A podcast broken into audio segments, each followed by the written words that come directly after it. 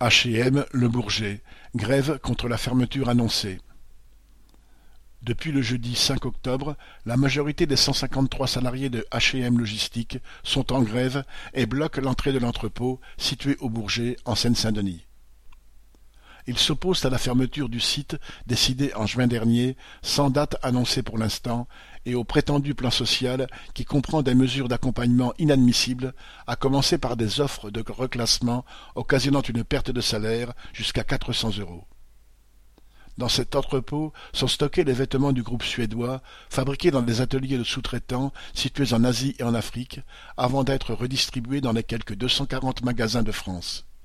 Il emploie une majorité de femmes, 67%, dont certaines étaient déjà là lors de son ouverture en 1998. Après des années passées à porter des cartons et à pousser des marchandises, beaucoup sont usés et ont contracté des maladies professionnelles handicapantes. Mais surtout, ce qui ne passe pas est le mépris que montre le groupe à leur égard. On s'est sacrifié, on a travaillé à la force de nos bras, témoigne une ouvrière, et aujourd'hui, pas de remerciements, on a l'impression d'être balancé comme ça. Une autre, ayant vingt-deux ans d'ancienneté, s'indigne en faisant ce constat. L'entreprise a eu les meilleures années de nos vies et aucun respect de notre sueur pendant toutes ces années. Les salariés ont à juste raison le sentiment qu'on se paye leur tête.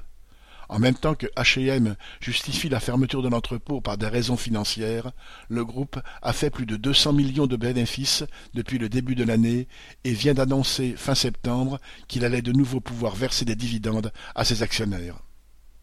Avec cette somme, il y aurait largement de quoi assurer un salaire à chacun des cent cinquante-trois employés, y compris jusqu'à l'âge de la retraite, sachant que les emplois sont rares, surtout lorsque l'on est âgé et cassé par le travail imposé par ces requins sans scrupules.